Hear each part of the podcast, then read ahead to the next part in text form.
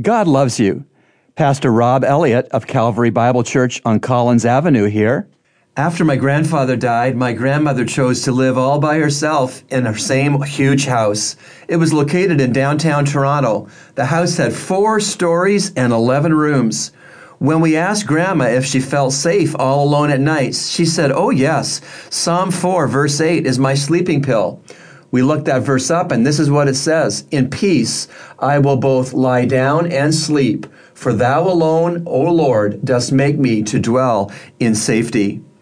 My grandma took God at his word, and she rested and trusted in him alone to make her to dwell in safety. And it was precisely that confidence in God's nightly protection of her which allowed my grandma to lie down and sleep in peace. Psalm 4, verse 8 was my grandma's sleeping pill. Do you live in a dangerous neighborhood? You can have nightly peace. Have you heard of crime down your street or near your house or your apartment? You can lie down and sleep each night in safety. Do you have a yard dog or an alarm system? That's fine, but don't trust in these. Instead, trust in God for your nightly peace and security and safety. Your God never slumbers nor sleeps. He works the night shift every night.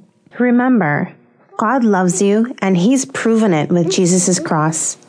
Today's Two Minutes of Hope from Heaven has been brought to you by Calvary Bible Church's Christian Counseling Center, located at 58 on Collins Avenue.